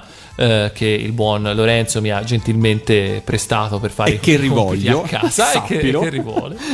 Eh, no, decisamente molto interessante. Insomma, immagino che anche tu ne saprai qualcosa, Emiliano, visto che insomma, Eh, c'è il tuo nome su quel DVD. Ho, a- sì, ho anche partecipato a, a sottotitolarlo. Esatto, appunto. insieme a Davide Quattraro, che è un, un doppiatore che, che ha lavorato con me a queste edizioni italiane per la, per la Dolmen. E che ovviamente ringraziamo. Eh, no, per dire che appunto eh, in tutto questo trovo molto interessante la genesi che hanno avuto alla Filmation perché intanto eh, decidono di, ehm, di partire con un lungometraggio di fatto che poi è stato trasmesso eh, su cinque episodi diversi, è stato spezzettato in cinque episodi diversi, ma di fatto un lungometraggio che serve da trade union tra le due serie e per introdurre praticamente quello che è ehm, un, un nuovo universo, perché sì, di fatto si collega con Eternia. Eh, e quindi con Iman e quindi eh, Shira è la sorella gemella di Iman è stata rapita da bambina. Insomma la storia che più o meno tutti ci ricordiamo però di fatto riescono in poco tempo a definire un universo, a definire un set di personaggi, tutti con la loro eh, backstory, le loro motivazioni, le loro origini, eccetera, eccetera, di modo da poi poter da lì andare avanti eh, con le proprie gambe in una serie indipendente, la cui protagonista è appunto un'eroina eh, femminile che però non è eh, lo stereotipo del, del, diciamo, del personaggio femminile ci poteva essere all'epoca.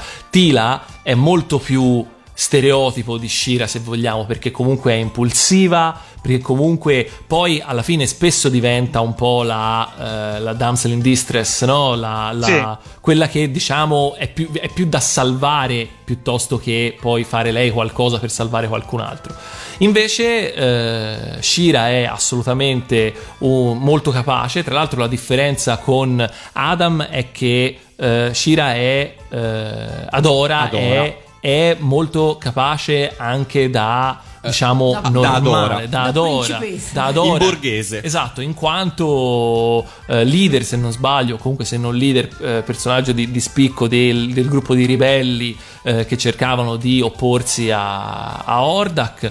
Ehm, e eh, diciamo in questo però eh, è anche una, una donna estremamente matura con eh, se- spesso amorevole che non usa mai la propria forza i propri poteri eh, con l'intento di, di- di- di sopraffare eh, a meno che non ce ne sia veramente bisogno. Insomma un personaggio che personalmente anche a distanza di, di anni ricordo con molto piacere e trovo estremamente ben riuscito. Poi ho sentito il doppiaggio americano e un po' l'ho fatto bene perché comunque ha un po' questa vocina da cheerleader se vogliamo. In Italia in questo senso secondo me il doppiaggio italiano la, la re- rende molto meglio il personaggio, non so se siete d'accordo. Sì, io, io amo molto la voce di Shira in Italia, anche secondo me, condivido questa cosa eh, con te. Eh, a Emiliano invece faccio una domanda su eh, i personaggi eh, i cattivi di quella serie. Perché, ehm, eh, diciamo, ho sempre avuto l'impressione che se da una parte Shira eff- effettivamente reggesse il passo con i men, Hordak non riuscisse assolutamente a tenere il passo con Skeletor. Guarda tenere il passo di Skeletor è dura. Era eh. difficile, eh? Eppure, eh, in realtà sono convinto che invece il cast di comprimari eh, di cattivi de- di Shira sia un po' più eh, interessante di quello di Skeletor nel cartone, perché eh, ne- nei Masters alla fine, dopo i primi episodi, si appiattiscono un po' tutti e ritornano poche volte, per cui non c'è molto la possibilità di sviluppare eh, i, i cattivi, mentre in Shira eh, Shadow Weaver che ha eh, un rapporto particolare perché è una specie di matrigna di Adora ha già un ruolo diverso eh, Shadow Weaver è la tessitrice d'ombre. La tessitrice d'ombre, Mi sono sì. sempre dannato perché non, avessi- cioè perché non c'era il giocattolo la tessitrice d'ombre all'epoca. Era uno dei personaggi più affascinanti. Mi sono sempre chiesto perché la Mattel non l'abbia fatto. Però, Eh. vabbè, chiusa parentesi. Ha, ha fatto, aspetta, eh, Bove, giusto? Quello con il Sì. cuore. Eh, mi sono sempre chiesto perché ha fatto Baffino e non mi ha fatto la tessitrice d'ombre. Comunque, vabbè, scusa la parentesi. no è anche lì Fino, eh, attenzione. Perché non c'erano tanti personaggi cattivi nella serie perché la serie di Shira che origina- cioè la serie giocattoli originariamente ehm, eh, era stata sviluppata dal, dal dipartimento maschile della Mattel poi quando eh, venne effettivamente prodotta ehm, venne passata al dipartimento femminile per cui quelli che lavoravano su Barbie eccetera e lì eh, l'idea fu di trasformare questa storia d'azione, d'avventura, che era quella del cartonato, in più una bambola. Che eh, non era il concetto di Shira in realtà, però eh, loro tentarono di venderla più come bambola, eliminando di fatto quasi tutti i cattivi della serie che venivano venduti comunque come giocattoli dei Masters. E, e facendo restare soltanto Catra e poi Entrapta come cattive. Come cattivi, le, Sì. le- le uniche due. E, pu- Invece- e puntando tutto sulle acconciature, perché poi le Princess Eh of. Power erano veramente un tripudio di capelli colorati e roba simile. Sì. E, eh, con fra l'altro playset anche estremamente femminili. Si perse molto di vista il fatto che in realtà la serie era nata perché le bambine apprezzavano eh, la serie eh, E-Man che nasceva per un pubblico maschile, no? Forse sì, forse quello fu un po' Eh, uno sì. sbaglio in un certo senso, no? Questi sono i controsensi di tutte le industrie di entertainment, eccetera. Prendono un'idea che eh, cioè, capiscono cosa vuole il pubblico e decidono che devono imporre al pubblico invece un'altra cosa. Eh, è strano, ma va- sempre così.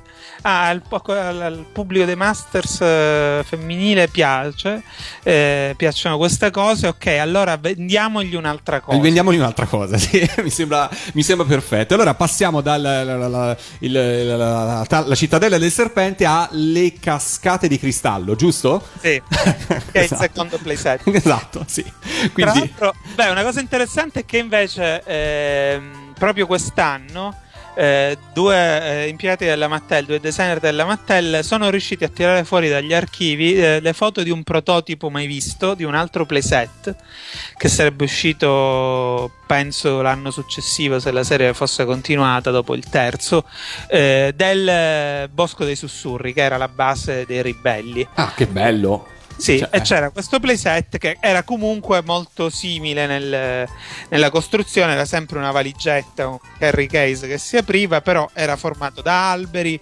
c'era una specie di idea di cristallo all'interno, c'era una serie di idee molto carine e ecco, quello pur sicuramente sarebbe stato tutto rosa come gli altri, eccetera, però riportava un po' al- alla storia originale del cartone. Questo sarebbe- mi sarebbe veramente piaciuto tanto. Sono uscite delle foto di questi, questi prototipi? Sì, sì, sono delle foto. Sono molto curioso, andrò a cercare se si trovano.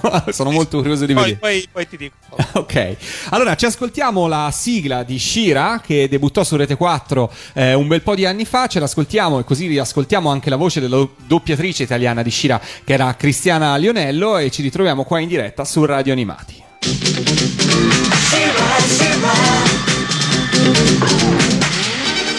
Io sono Adora, la sorella gemella del famoso Iman, e difendo il palazzo di cristallo.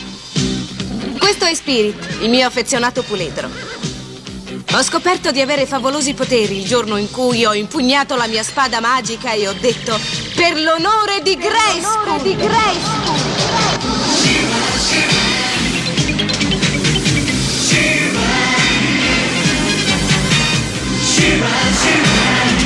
Io sono Shira!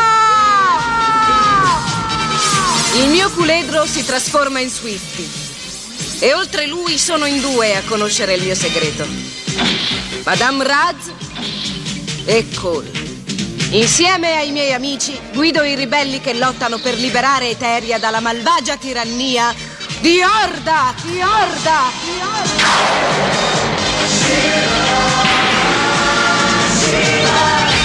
Shira, la principessa del potere su Radio Animati.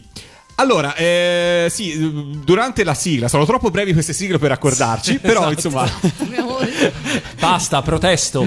Gli americani dovrebbero fare sigle un po' più lunghe. Torniamo alle serie giapponesi. Che altrimenti ci, ci incasinano la vita. No, stavamo parlando giustamente Kinoppi, eh, ricordandosi forse un po' di puntate fa. Di priorità scombinate. Di priorità anche. scombinate, vecchia trasmissione di radio animati, dei nostri esordi dove ci divertivamo a prendere in giro a sc- e a scherzare un po' su tutto. Eh, ci fu occasione anche di scherzare ovviamente sui men. E una delle cose su cui spesso si scherza più frequentemente eh, su, eh, sui men in generale è su questo appeal molto gay friendly, diciamola così, di tutta la serie. E mi chiedevo se ci fossero stati eh, dei legami fra il mondo di chi lo ha disegnato, chi lo ha concepito, eh, nel renderlo così effettivamente ricco di riferimenti che lo possono rendere tale. Io ora, prima di, di- di lasciare la parola a Emiliano, io quello che so è che eh, in questo senso non è eh, mistero che eh, Erika Scheimer, la figlia di Lou Scheimer, eh, sia dichiaratamente omosessuale e che ha spesso rilasciato delle interviste eh, in cui afferma che eh, tra varie, i vari pregi eh, che aveva Lou Scheimer eh, come, diciamo, come datore di lavoro, se non come eh, produttore d'animazione, quindi senza entrare nel tecnico, ma come datore di lavoro, è il fatto che eh, in, in alc- in anni in cui ancora l'omosessualità non era esattamente accettata in tutti gli ambienti, eh, la Filmation era un ambiente assolutamente libero, assolutamente anche gay friendly se vogliamo, eh, tant'è che tantissimi artisti, tantissimi, insomma, una percentuale diciamo decisamente alta di, di- di artisti gay lavorava in Filmation in quegli anni e quindi almeno a sua, a sua detta, eh, a detta di Erika Scheimer, in realtà alcuni dei, diciamo, dei, dei- dei sottotesti gay che ci potevano essere in Iman o in Shira, talvolta potevano essere di fatto dei sottotesti gay per davvero, cioè non tanto nelle storie che non- che- dove non c'erano accenni a nessunissima cosa, quanto però magari in alcuni, eh, in alcune, diciamo atteggiamenti magari dei Oppure, opp- personaggi. oppure anche eh, abbigliamenti, Sì. riferimenti, penso all'harness che indossa i men per dire, no? Che in fondo non è molto distante, se guardate i Village People, non è molto distante dalla- dall'abbigliamento di uno di loro. Eh, oppure a, eh, anche se vogliamo, la mascolinità di Shira in un certo senso, no? Per cui non intendiamo la solo omosessualità al maschile, ma anche al femminile. Emiliano, tu su, che- su questo argomento hai. No, io penso sia esattamente come avete descritto adesso. Mm, penso che non ci fossero mai delle cose pensate. Eh, la Filmation era molto aperta. Ha sem- si è sempre fatto un vanto della diversità e della tolleranza, eh, anche delle produzioni che metteva nelle produzioni della Filmation.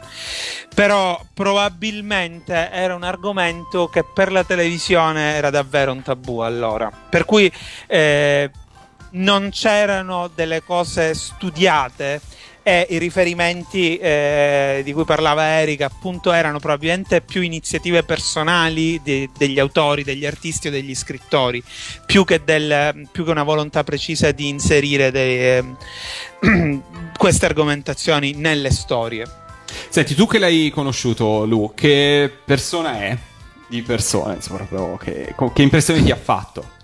Che impressione ti ha fatto? Eh, eh, eh, l'ho incontrato due volte, eh, per, a- a- per più giorni fortunatamente entrambe le due volte che l'ho incontrato. Eh, è una di quelle... mm, ti accorgi del- della grandezza della persona, cioè che è comunque una spanna più in alto e era estremamente simpatico alla mano e divertente, molto divertente come persona. E al tempo stesso ti accorgevi di quanto fosse stato bravo nel suo lavoro. Hai mai- Come- Hai, hai mai parlato con lui della edizione italiana delle, delle sue serie? Eh, se lui se ne fosse mai interessato in prima persona, nella, banalmente nella scelta del doppiaggio oppure nell'adattamento che poteva essere fatto delle serie qua? Eh, Così specificatamente no. Mi ricordo che ne abbiamo sicuramente parlato, ne abbiamo, abbiamo chiacchierato eh, di queste cose. Lui mi diceva di, di ess- di, mm, di, ehm, essere venuto in Italia diverse volte, di conoscere Berlusconi a cui, eh, con cui trattava direttamente eh, la vendita dei suoi prodotti, però non- non- purtroppo no, non penso che abbiamo mai parlato davvero Nello specifico? Sì, dell'adattamento, que- quello no. Ok. Mettiamo da parte due pezzi da 90, perché insomma i Men e Shira hanno fatto veramente la, la storia della Filmation, però ci sono altre due serie che eh, dobbiamo sicuramente citare eh, prima di andare a chiudere questa puntata che è stata ovviamente densa di racconti. Allora, la prima, eh, credo di non sbagliare in ordine cronologico, sia stato Brave Star, subito dopo. Eh, fo- la seconda qual è? No, io poi arrivavo ai Ghostbusters. credo, non sono sicuro, credo che No, prima Ghostbusters- Ghostbusters. Prima Ghostbusters. Bravestar è stato di fatto l'ultima produzione Filmation. ok, ok. Quindi arriviamo agli acchiappafantasmi. Allora, beh, c'è da dire che gli acchiappafantasmi Ghostbusters, la prima cosa che c'è da, da mettere in chiaro è il nome. Cioè, Ok. Ghostbusters, perché Ghostbusters probabilmente fa venire in mente prima il, il film eh, del 1984, che è il film preferito di tutti coloro che hanno un cuore, perché se non è il vostro film preferito non avete un cuore né un senso dell'umorismo, sappiatelo. Eh, e il fatto è che eh, il nome Ghostbusters appartiene, suppongo comunque apparteneva alla Filmation che negli anni 70 produsse una serie live action, un telefilm con quel nome, eh, in cui i protagonisti erano due attori eh, con eh, vestiti da attore eh, e due, insomma, due uomini vestiti da uomini e un uomo vestito da gorilla eh, che in maniera estremamente improvvisata e scalcinata andavano, avevano a che fare con del soprannaturale, cercavano di sbalcare il lunario in qualche modo. Eh, nel 1984, quando la Columbia eh, Pictures eh, va, eh, comincia la produzione del film, eh, all'inizio, ah, se non sbaglio, funziona che all'inizio non avevano eh, nemmeno idea che ci fosse questa serie, hanno eh, cominciato a produrre col nome Ghostbusters senza preoccuparsi troppo, poi la Filmation andò a bussare e alla fine staccarono eh, un accordo, se non sbaglio, di 500.000 dollari e niente dei profitti del film, grave errore di, di Scheimer in questo caso. eh, Tant'è che poi il film ha grandissimo successo, a quel punto si ripensa a fare una serie animata, eh, alla fine mh, pare ci siano stati vari fasi di, di contrattazione in cui sembra che all'inizio sia stata la, la, la, mh, la Columbia a chiedere eh, alla, alla Filmation, ma la Filmation era d'accordo, poi la Filmation è andata a chiedere alla Columbia o, o viceversa. Fatto sta, non si trovano d'accordo, producono quasi in contemporanea due serie d'animazione, eh, una la produce la Filmation e la chiama eh, Ghostbusters semplicemente, serie che poi è andata uscita in, eh, nelle edizioni video come Filmations Ghostbusters per evitare eh, confusione.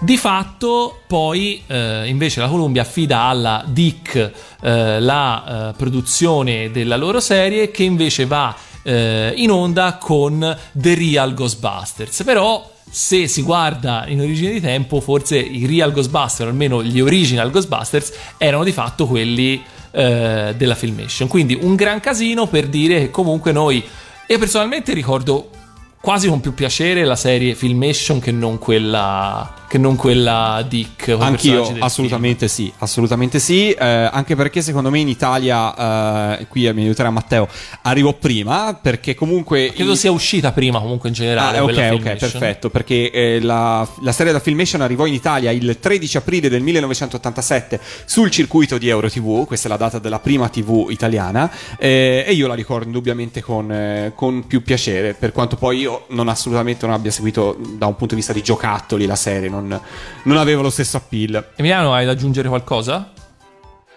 No, su questo in particolare no, però anch'io eh, preferivo la serie Filmation.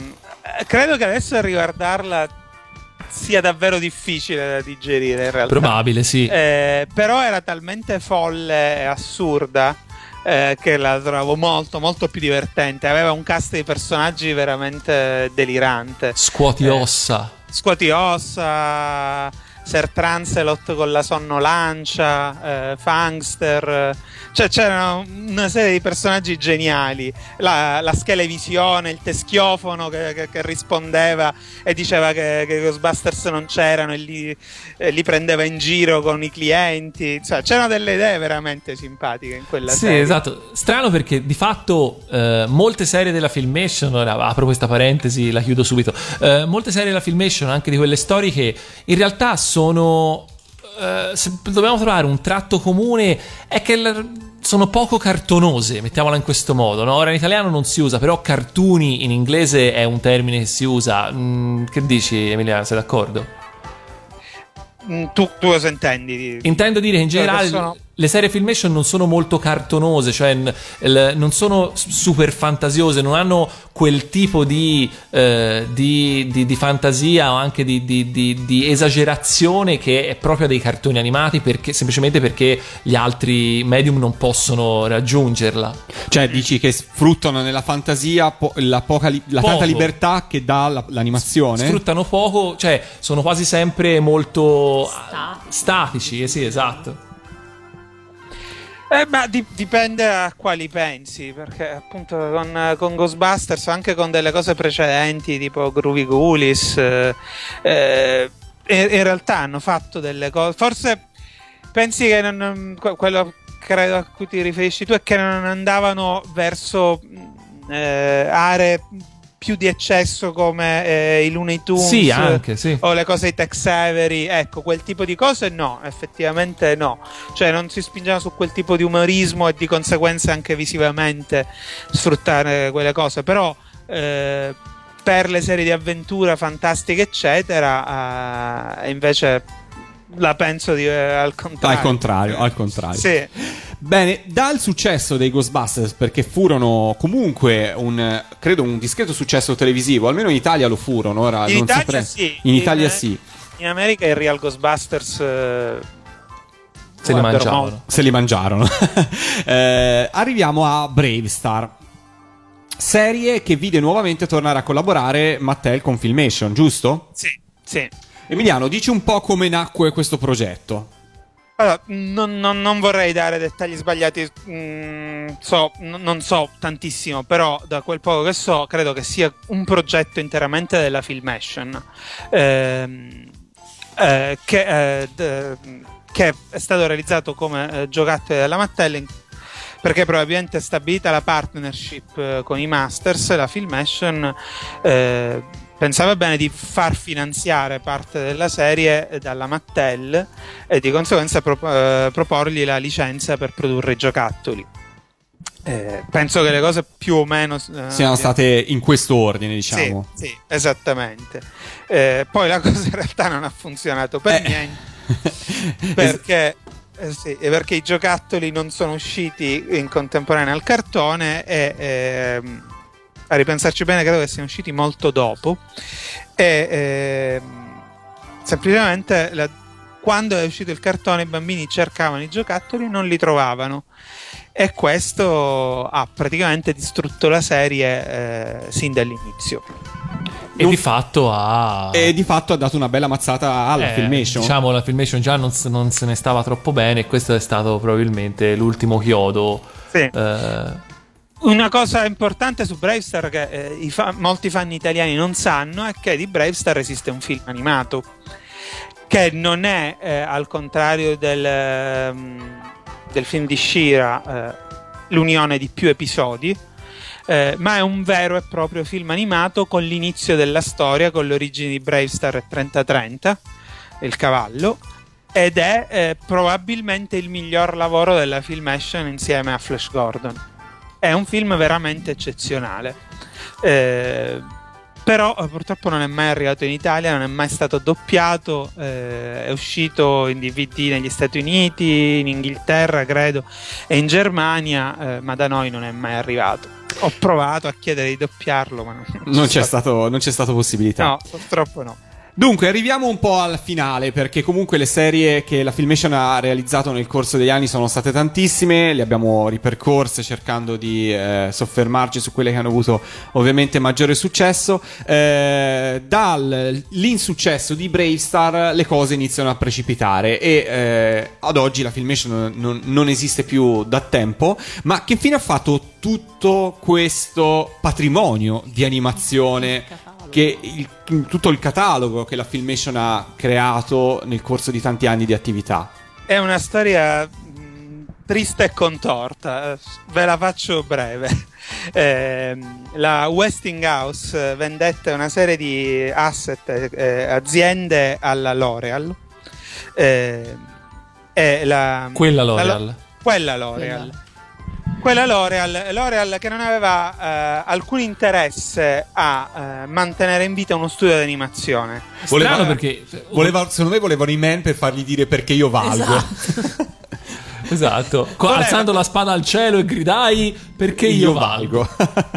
Eh beh, eh, adesso vedrete che il finale di questa storia purtroppo dimostra come la, la storia si ripeta. Eh, la L'Oreal voleva semplicemente la libreria, sì, eh, erano interessati a tenere gli asset senza tenere le aziende, per cui nel momento in cui si chiuse l'accordo con la L'Oreal la Filmation venne chiusa. Eh, ma la L'Oreal non fece assolutamente nulla con, eh, con i diritti della libreria Filmation. Eh, ovviamente eh, lì eh, al- poi i diritti si dispersero perché ovviamente tutte le cose DC tornano alla DC, Star Trek eh, tornò alla Paramount, ehm, tutto quello che invece era Filmation rimase alla Filmation, compreso He-Man e Shira, eh, dei quali la, la, la Filmation era coproprietaria grazie al famoso accordo di, Lu- di cui abbiamo parlato prima. La, eh, come dicevo, la L'Oreal non fece assolutamente nulla con questa libreria ehm, e poco tempo dopo il tutto venne venduto alla Hallmark. Quella Hallmark, quella che fa eh, cartoline. Cartoline. Esatto. E de- decorazioni di Natale. Per fare delle meravigliose cartoline di Men. Esatto, che non hanno mai fatto. Hanno fatto Decorazioni natalizie con quest'anno è uscita la decorazione per l'albero di Natale di Men. Quest'anno. Ah, in tempo, eh, devo dire. No- non perché loro abbiano più diritti, ovviamente. Ah, ecco, giusto. La, la Hallmark, però, eh, ehm, rimasterizzò tutti, ehm, tutti i nastri. Eh, tra l'altro, si credeva che tutti questi nastri eh, fossero andati distrutti dopo la rimasterizzazione digitale. Eh, in realtà, no, questi nastri esistono ancora in un magazzino in Inghilterra. Eh, solo che nessuno ci vuole fare niente. La cosa brutta è che eh, quando vennero rimasterizzati gli episodi eh, di tutte le serie, vennero rimasterizzati con eh, una risoluzione da DVD, diciamo, per cui mh, un'ipotesi di avere in Blu-ray una definizione maggiore queste cose al momento è impossibile a meno che qualcuno non decida di investire su una rimasterizzazione a partire da- dai nastri originali. Ma quindi sono sempre di Hallmark i masters di queste No, serie? ass- no, no, no, No, no, no, hanno ok. passato altri due o tre pro- proprietari. Comunque esistono, insomma, se non altro Sì, per adesso. sì, Ok. sono stati- e chi li ha sa di avere un tesoro in casa. No, eh, Ah, è perché sono passati dalla Hallmark alla Entertainment Rights, che sono quelli con cui abbiamo fatto i DVD. Sì. Poi sono la Entertainment Rights è diventata la Classic Media. Sì. eh, si è fusa con la controparte americana. La Classic Media è stata acquisita dalla eh, DreamWorks Animation. Sì. ehm, e adesso è della DreamWorks e gli accordi tra Mattel e DreamWorks permettono di fare certe cose in questo momento, ma eh, si sta per concretizzare, credo che siano già da un anno in trattativa, un accordo di fusione tra la DreamWorks Animation e si separerà dalla DreamWorks e la ehm, CBS. Mm, ok. Questo questa la sapevo. Potrebbe aprirsi scenari interessanti per... eh, No, secondo me no, perché se la DreamWorks aveva ancora qualche interesse a sfruttare i personaggi, eh, a quello che mi è dato capire, l'unico interesse della CBS è di avere nella propria libreria Shrek. Ah, ok. Tutto qua. Esattamente. Tutto qua. E quindi non sappiamo che fine faranno i master dei master. beh. lo, lo so che l'avevate pensata tutti, io ho preso la responsabilità di dirlo, ringraziatemi. Va bene, Gabriele, grazie mille. Grazie. Siamo arrivati in fondo a questa puntata speciale dedicata alla Filmation. Abbiamo cercato di ripercorrere un po' tutti i personaggi e adesso dobbiamo decidere con quale sigla ci salutiamo. Du- due possibilità. Allora, l'avevamo eh, ipotizzata prima. Dovrebbero essere tre, la 1, la 2 e la 3. La, la 3 non c'è. Vabbè, pazienza. Allora, Sugar Sugar di Arcis oppure, oppure Il segreto della spada perché eh, indubbiamente... In insomma- realtà c'è, c'è tre scelte perché bisogna scegliere la lingua nel No, secondo caso. vabbè, su- sul segreto della spada assolutamente in italiano. Eh, beh, diciamo ci stava anche quella inglese perché è cantata da Erika. Ma Eh, quella italiana invece da chi è cantata? eh, quella italiana è can- no, non- purtroppo non conosco il nome della cantante. Non So è cantata da lei perché sembra una voce straniera che canta. No, non- la voce femminile non è eh, lei. Lui sì, lui è lo stesso cantante per diverse edizioni della, della canzone. Io lo dico di nuovo qui, eh, facendomi spernacchiare da tutti. Secondo me, la voce femminile nella sigla italiana, del- nella versione italiana del Segreto della Spada, è un uomo eh, picciato alto che, che fa- che sembra una donna. ok, allora, allora diciamo che ci salutiamo con, Con quella, con questa. L'ho buttata lì con nonchalance. Con questa, dai, salutiamoci con questa così lasciamo spazio agli ascoltatori per decidere se l'affermazione di Gabriele è vera o no. E Allora, io eh, ringrazio tantissimo Emiliano Santalucia che è stato qua con noi per tutta la serata, per tutta questa lunga puntata e sei stato fondamentale. Grazie mille. Emiliano. Grazie. Grazie, Grazie mille. tantissimo a voi, grazie mille. E ci vedremo prestissimo. E l'appuntamento è la prossima settimana. Nuova puntata di Yatta, punto di domanda. Sì, dai. Yatta presenta. Yatta presenta. eh, per un altro Le argomento. calde notti di Yatta. Le calde notti di Yatta. Il lunedì sera va bene. Pensa a chi ci ascolta in replica il pomeriggio oppure, oppure la mattina. Le calde mattinate di Yatta. Beh, per ogni occasione. Ringrazio tutti. Un saluto da parte di Lorenzo. Un saluto da parte di Chinoppi. Un saluto da parte di Valentina. Emiliano, anche a te. Un saluto anche da parte mia, grazie ancora. Ci sentiamo la prossima settimana e Sempre ascoltateci in replica www.radioanimati.it. Ciao, ciao a tutti. ciao. ciao. Ciao. Ciao.